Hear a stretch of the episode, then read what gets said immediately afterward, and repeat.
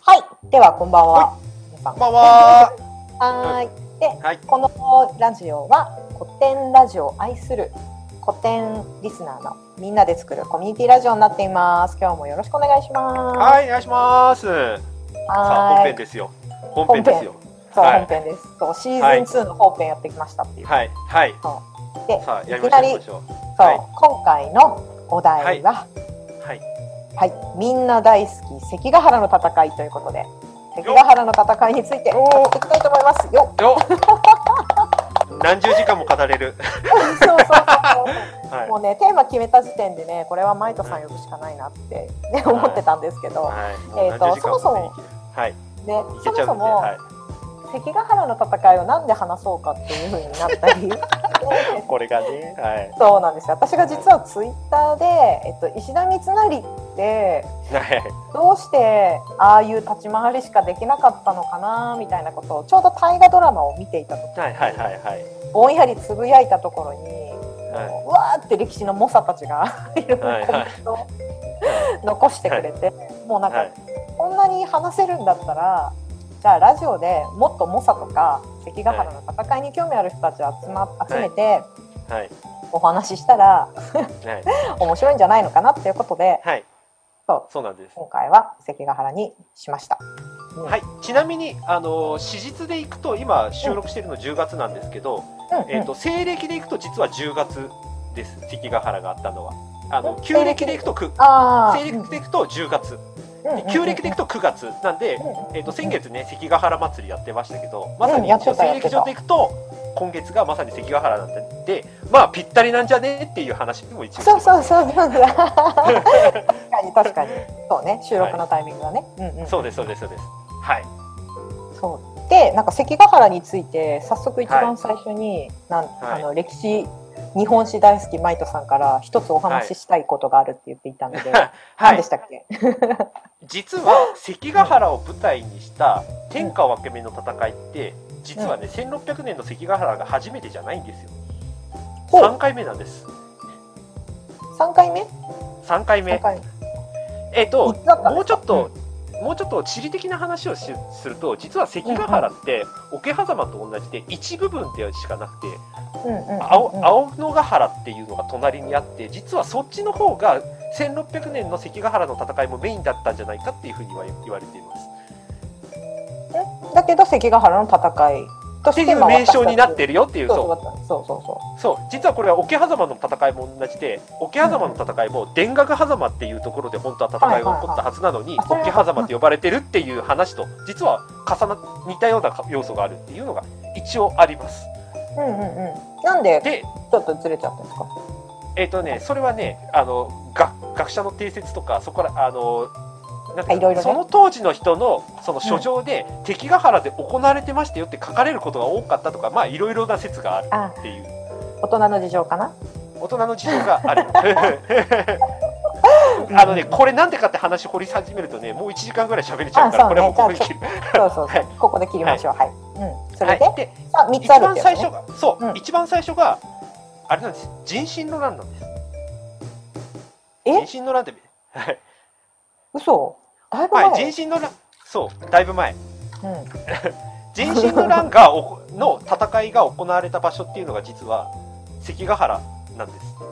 ああそこなんです。そうなんだ。はい、人心の乱っていう名前でせあのほら地名で名前が出てこないから皆さん分かんないかもしれないですけど、うんあの人心の乱が起きたのが実の決戦が行われたのが実は関ヶ原、へえそっからなんだはい、だから、えっとね、関ヶ原の戦いで、えっと徳川家康が陣地に行った場所で桃配山とか赤坂とかってあるんですけどあそこら辺って実は人心の乱のあの陣を構えた場所でもあるっていうので縁起があるからっていう風になってたっていう説があるぐらい実は密接な関連があるんですよ。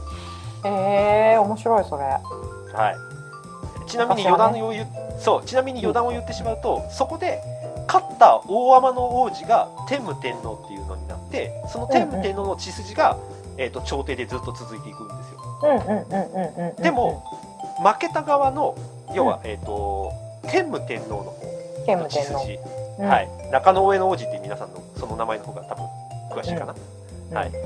漢字かけ。るそうそう。で で。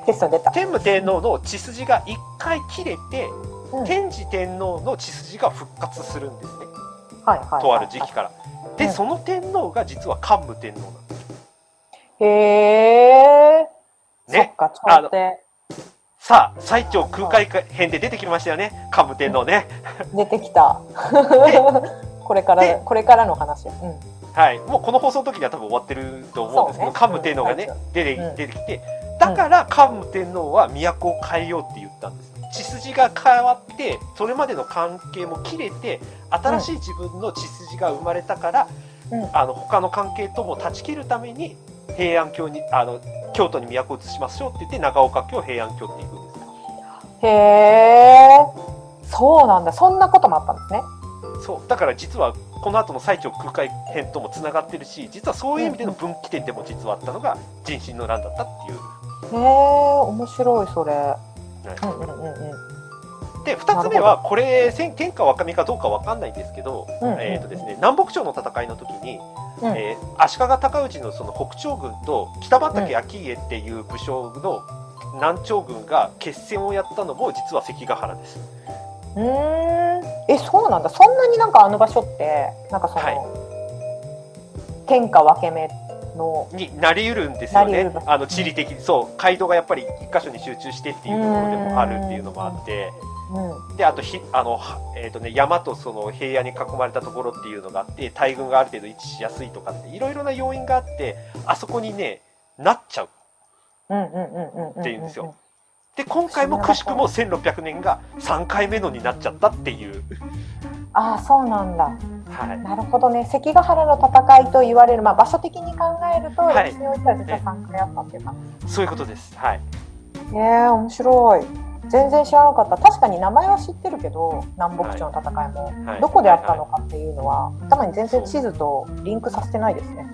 で多分だからあの戦いの名前がその桶狭間とか関ヶ原とかっていうふうに場所名で記載されてるのと人心の乱みたいにそのうん当時のその年号とかで表記されてる場合ってなかなか場所出てこないですよね。それは確かにあるかもしれない。はうんうんうんうん。ええ知らなかった。い。くしくくしくも天下分け目はあそこが3回目だったっていうはい 小話でしたけど。ぶつかる、ぶつかる場所なんですね。はいですね。実は歴史上のやっぱり天下分け目っていうだけあってその後の歴史を変えた戦いにもやっぱりなってるっていうのも面白いところですね。確かにさ3つすべてに共通してますよね。ものすごい転換期。はい。そっか。そこもね、深掘りしたいんだけど、ちょっとね、時間があるから。ね、言ったでしょ？何十時間も語れるって。危険なんですよ、本当に。何時間になるやら。はい。はい。そうなんです。でね、今回私とこのマイトさんともこの時間の時に、はいどんなはい。話をしようかっていう企画をしてて、はいで、はいえっ、と、まあ、関ヶ原、今ちょうどね、話を本当にかなり時代をまたいでの関ヶ原だっていう話もあるので、はい。あの戦国時代全体の話も踏まえてオープニングにしてるっていうところになって、はい。私が趣味でお遊びでホロスコープを実は勉強させてもらっているので、ちょうどそのホロスコープの部分と、まあ、歴史をちょっと掛け合わせてみると、意外と面白いもの見えるかなっていうところで、はい。はい。はい。今回はホロスコープと戦国時代はい。かな？ってはい。やっていきたいと思います。はい。はい、よっ でざっくりホロスコープの話しちゃった方がいいですかね？はいホロスコープっていうか星の流れの話をした方がはい。はいいい。ですかね？はいえっ、と今年がすごいあの先生術界隈ではざわざわしていて、まあ、皆さはいんこれから風の時代がやってくる風の時代がやってくるっていう話が実は結構ぐーると出てくるんですけれど、はい。風の時代ということで。はい。で、まあ、今年が実は1個の境目になっていまして、はい。今までが地の時代地面の地の地の時代で,、で来年からいよいよ風の時代になるよって言われてるんですけれど、いえー、と4つこの星座の中では4つありまして火、風水の4つの星座、はい12星座の中でグループが分けられてるんですけれど、はい。えー、と何がこう時代が変わるのかっていうとね、はい。えーと大体200年の間にそのはい木星と土星が重なるところが、はい。不思議なこと、まあ、多分公転の影響とかもあって大体同じそのグループの星座をずっと回ってるんですよ。うんはい。でこれが変わることまあ、地から地の時代から次風の時代にかこれグレートミュー名前がついてるんですけれど、はいはい。この200だいでこれが大体200年か240年ぐらい200年ぐらいの間隔で起こっているので、はい。ここをちょうど見ていくとはい。無事戦国時代もちょうど重なってるっていうところに気がついて、はい。はい。そう。でここが、えー、とちょうど水の戦国時代がちょうど水の時代はいなんですよね。はい。1425年からはい。1603年、はい、くしくもね、徳川家康がね、あの江戸幕府開いて、あの二代将軍に譲った1603年までっていう、そう。なんかもう奇跡的なところがなんか重なってるという。本。はい、そうそうそうそう。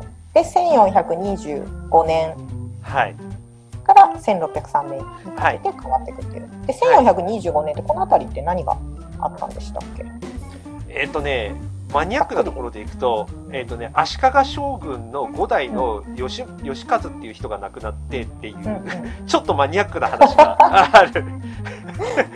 まあ、あの最初の頃の方はねグラデーションが起こってるから、うんそう。ただ一つ考えられるとすると、えっと、ん。南北朝はもうすでに統一はされていて、うん。で足利義満っていう三代将軍はかなり今でもなんか研究が進むにつれて実は天皇にまでなろうと思ったんじゃねえかっていうぐらいかなり先制的なことをやってた人でその人が病死するんですけど歴史小説だと割と暗殺されたっていう体をするぐらい結構危ない橋を渡ってかまあそこまでやりきろうとした人っていう風には描かれてる人で足利将軍4代の義持っていう人は基本的には義満の人義満を全否定するような政策を行っていて、うんそもそもやって義満の時にやってた環合貿易っていう、えー、と民との貿易もほぼ全て、えー、と否定するというかいう流れになって事実上国とのその交易みたいなものを、えー、と閉じちゃったっていう時代でもあります。なるほどなるほどちょっとまたホロスコープ戻るんですけれど、えっとはい。じゃあ時代ごとの特徴をちょっと言うと火はい。はなんか情熱とかそういう形で、で、まあ、それちょっとイメージで、で地は、えっと地の時代は軸とか物質、現実主義、うん。ちょうどはい。私たちが今まではい経験してきたことを物質主義とか軸と、あのっていうもので軸を作って、はい。で次風の時代、まあはい。えー、と火でこう上で作ったものはが地面に落として軸を作り、で風で横に広げていくはい。っていう時代、はい。まあ、コミュニケーションとかそういうことが大事になってるのが風の時代で、はい。その次が水の時代なんです。でうん。水っていうのはまあ融合とか感情とか、はあ感情とかを、いえー、とまたここでも、えーとまあ、融合するとかこう全部ごちゃ混ぜにするっていう時代が水の時代なんですけれど、一個今回調べていて面白かったのはあの、はい。実は水ってまあなんかこうなんか柔らかいイメージがあるじゃないですか水の時代。はいはいはいはいはいはいでも、あのーこの先生術的に見ると一個面白いのがあって、水っていうのは実は火星っていう星もくっついてる。で火星って、あの結構トゲトゲトゲしいイメージ。決断とかうんうんうん行動とかっていうする星なので、なんで水なのに火星がついてるんだろうって話なんですけれど、はいはいはい。あの実は水っていうのは柔らかいイメージももちろんあるし、けれど精毒合わせ飲むとか何かと一緒に溶け込むとか、はいはいはいはい。あのプールに最初に入る時のイメージあの風っていう時代がどっちかというと平等とかそういうのがはいはい。ベースになってるんですけれど、は水の時代はこの平等からうん。自分で決意をして選択していく時代なんです。うんうんうんうんううん。はい。そう。でそので決意して飛び込んで、その飛び込んだ先の世界はすごくもう水のようでうんあの包まれて、まあ、安心しているっていう感じの世界なんです。だから結構みんな選択をして選択うん。決意をして選択をしていく世代なんですよ。すごくねその話聞いてあのうん。まず感情っていうところがすごくその時代を振り返ってみると、まあ、まさに当たってるなって思ってはいるんですね。うんうんでうん。特に室町時代から戦国時代っていうのは、うん。おそらく社会的な制約がどんどんどんどん下がっている。要はあのだとか組織があまりうまく機能していないとか、うん。曖昧だとかうん。うんあの緩やかな連合体で作られてるみたいなようそういう風潮がやっぱりあってだからこそ人が感情を爆発させるもしくはこれをやりたいって言った時に一応アウトプットしやすくなっている状態だからいろんなことが起きてるっていう理屈はかなり成立するとは思ってるんですね。分かりやすいのが本当に応仁の乱とかっていうのはもう一番分かりやすくてあれもうどう考えても理屈で説明できないですもん。もうみんなが感情を爆発させた結果なんか京都を火の海にしちゃったっていうようなイメージがあるぐらいやっぱりね感情的な要素がすごくあってだから戦国時代もあの感情的なものが優先された時代だなっていうのを改めてそれを聞いて思いましたね。うんうんうん、そうどっちかっていうとそうなんですよね。だからなんか織田信長とかもちょっとホロスコープをちらっと、まあ、あの人ね諸説いろいろあるんですけど、はいはいはいはい、はい、ホロスコープを見ていても、あの人はすごく直感型の働きをするっていうところに星があったりとかするので、あのまあ、だからこそもどですごくやっぱ感情的なんですよ。はい。感情的ではい、で内側に対して家族とか自分の守るものに対してはすごく優しいけれどそれ以外に対してはすごいドライ、うん、うん、でなおかつ動きは全部直感みたいな、うん、すごいわかる。っていう感じの星回りの人だなっていうところがあって、はい、はいはい。うん、だからまあだからだからこのそのいわゆる下克上とかの時代もこの、いわゆる水っぽいのかなって要はゆ、うごめくとか揺らめく。とか、はいはい。はい。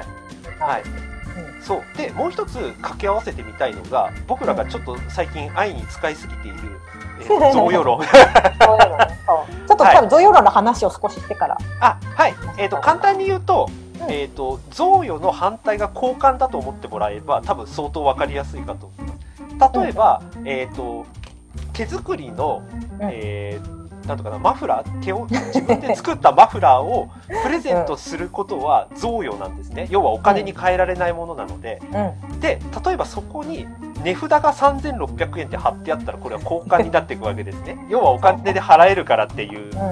そう。で贈与って送るっていうのと与えるっていうのを書いて贈与っていうのがあるんですけど要は、えーと、見返りを期待しないで、えーと送られてきたなんか積み重ねのものぐらいのイメージと考えてもらえればいいと思います。だから家族なんか一番分かりやすいんですよね見返りを求めずに多分子供生まれてそこに愛情を注ぐっていうのが贈与だっていうふうなことを前提にしてちょっとお話聞いていただけるとありがたいんですがなんで僕がそう思ったかっていうと日本史を見ていくと何度か贈与と交換の世の中のスイッチが切り替わってる循環があるなって最近思ってるんですね。うんうん、そこ超聞きたいです。はい。で、うん、どういうことかというと,、えーと、室町時代から戦国時代って実はその血族に関する意識がすごく高かった時代なんです。一番分かりやすいところでいくと、えー、超マニアックな話しますけど伊達政宗のひいじいちゃんで伊達忠宗っていうじじ人がいるんですね。うん。はい、聞いてみんな多分みんなうんってなってる人が。はいはいはいはい。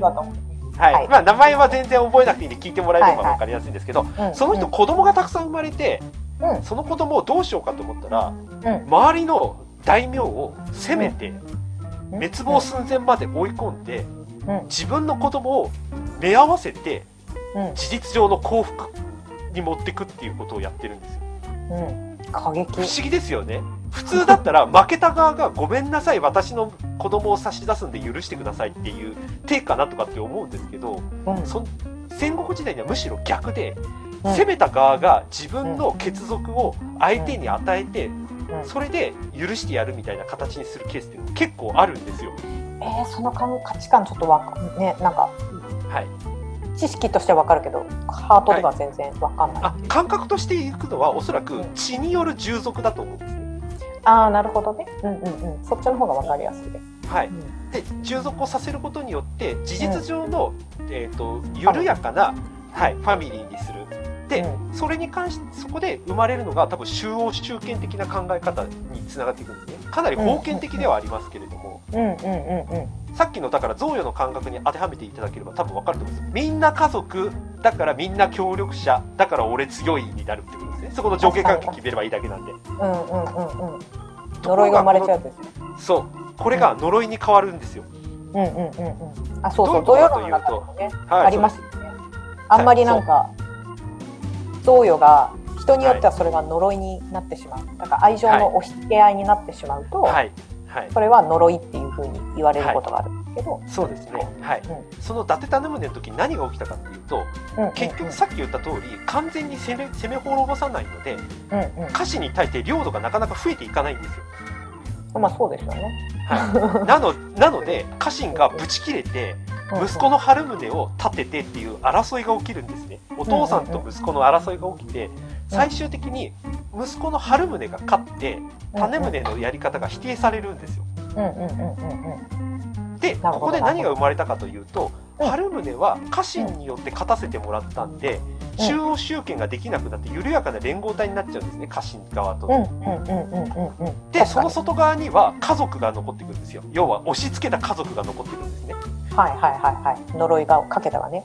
呪文かけた側ね。うん、そう。でこの呪いがみんなに伝わっていくんで要するに例えば、うん、えっ、ー、と伊達家と例えばその伊丹民家が家族だったとして、押し付けた家族だったとして、で伊丹民家が何かの都合でブチ切れて伊達家に攻めようとしても他の周辺の大名がみんな家族だからまあまあって止めるわけですよ。はいはいはいはい。うんだから大きな波が起きずにその場しのぎの感じで終わっていくんですよね、周りが。はいはいはい。うんうんうんうん。確かに一見平和そうでいいんですけどここからイノベーションが生まれないじゃないですか、こういう環境から。確かにね。はい、まあまあで終わっちゃいますもんね。くすぶるし。はい、くすぶるし。でも、今後でもその一方で鉄砲が入ってくるなどしてあの交換の意識が高まっていくんですよ。要は何世代も育てた有名な武将じゃなくても鉄砲一つで勝てる戦が生まれるっていう状況が作れてきちゃうんですよね。ああ環境が高まったんですね外側。はい。はい、なるほど、うんうん、金で勝てるっていうことができて、なんだできるじゃんって思った一部の人たちが、うん、その呪われたつまりその押し付けた血族をぶっ壊して外に出ようっていう機運が生まれてくるわけです。つまり贈与というものが足かせになっているって自覚した人たちがその足かせを超えて交換という意識のスイッチをしてライジングしていくっていうのが実は戦国時代で飛躍していく大名の条件になっていくんですよ。なるほどね。すごく今聞いてて思った。う特になんかその水の中でメインになるのが、カニ座サソリ座魚座。はいはい。はい、魚座がまさに精毒合わせ飲むんですよ、はい、なんか排除もしないけれど、排除という放置をするっていう残酷さがあるんですよ、はい、はい、そう。うん、はい、それを今聞いてて思いました。その家の内側のまず状況ね、はい、建家の中、うん、そう。で実際に他の大名で見てみるとさっき出てた織田信長は家督を継いでからほぼ6年間長く見積もっても13年間身内との争いに時間費やしてるんですよ。そう。ね。本当に、はい、うん。分かる気がする。うんうんうん。うん、で武田信玄も実は家督を継いでから一番最初に起こった軍事行動って諏訪家っていうところに進出するんですけど、その諏訪家って妹の実家なんですよ。その妹の実家の殿要は旦那さんが多分使えるに値しねって判断して奇襲かけて、うん、もうほとんどその騙し討ちにするんですよ事実上の。なるほどなるほど。なんでかというとその信濃の国って今のの長野に進出しないと武田家としては飛躍できないっていう条件はそ理屈上では分かるんですよ。それを排除する一個の条件が妹の実家。妹の実家側を飛び越えればいけるっていう判断をしたわけですね。はいはいはいはいはい。うんうんうんうんしかもその妹のじ妹を嫁がせたのってお父さんが負けてその信濃から甲斐に攻めてくるのが大変だからっつってその足止めのために妹を諏訪家っていうところに嫁入りさせて入り口を塞いだんですよ。はいはいはいはいはい。つまりお父さんのツケを払ったっていうとも言えるっていう。うんうんうんうんうん。って考えると結構そのお家の中での争い事が多いっていう。はい。はい、それを足かせだと感じた人たちが、うん、あのできるその俺と一緒についてこれるっていう同じ価値観の人たちとあの今までのその価値観をぶっ壊すっていう価値観じゃなくてその身内の呪いを跳ね飛ばすっていう活動をした人たちがやっぱり飛躍しているっていうところにたどり着くんですよね。ちなみにさっきの伊達家の話でいくと、実は伊達政宗ってこの後ね2世代後で出てくるんですけど、お父さんの照宗っていう人がそう、結構今考えるとその流れでいくとしっかりした人で、割と早い段階で政宗に全部家督を譲っちゃうんですね。はいはいはいはい。しかもこの人のすごいところは自分と一緒に仕えていた武士老子いわゆる老中今で言うと老中にあたる人たちもはい。全部総特会するんですよ、うんうんうんうんうんうん。頭いい、ね。それまでのしがらみを全部ぶった切るんですよで20代とかの歌詞に全部預けちゃうんですね家督を全部政権を。うんうんうんうんうん。政宗も同じように血族の争いその時要はその押し付けた血族の呪いを跳ね飛ばすのに結構時間費やしてるしかなり失敗もしてるんですけど、おそらく照宗がこれをやらなかったらもっと苦労しただろうって今考えると思ってます。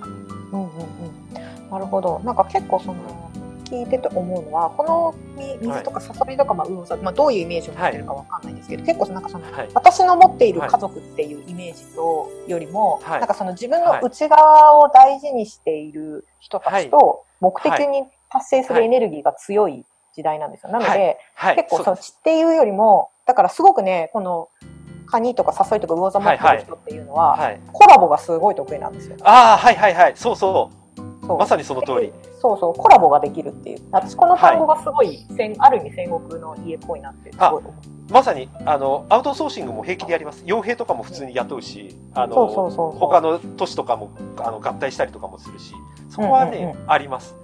交換意識がすごくあると思ってます。はい。うんうんうんうん。だからすごく水ってこうね柔らかくてみたいな。はいはいはい。癒しもあるけれどその分、はいあの飲み込んでしまうっていうところがあるから、はい、それですごく、はい、えーと、ぐちゃぐちゃしたのもあるんですけどさっきもね最後に多分さっきもちょっと出たんですけど、はい、あの世界史とかだと、はい、この時期大航海時代なんですよ。なはいはいはい、はい、そうね。そうそうそうそうそうそう。そうそうそうそう、はい、この時期はもう大航海時代で、まさに海の時代なんですけど、はい。はい、日本でもさっきね海賊がい。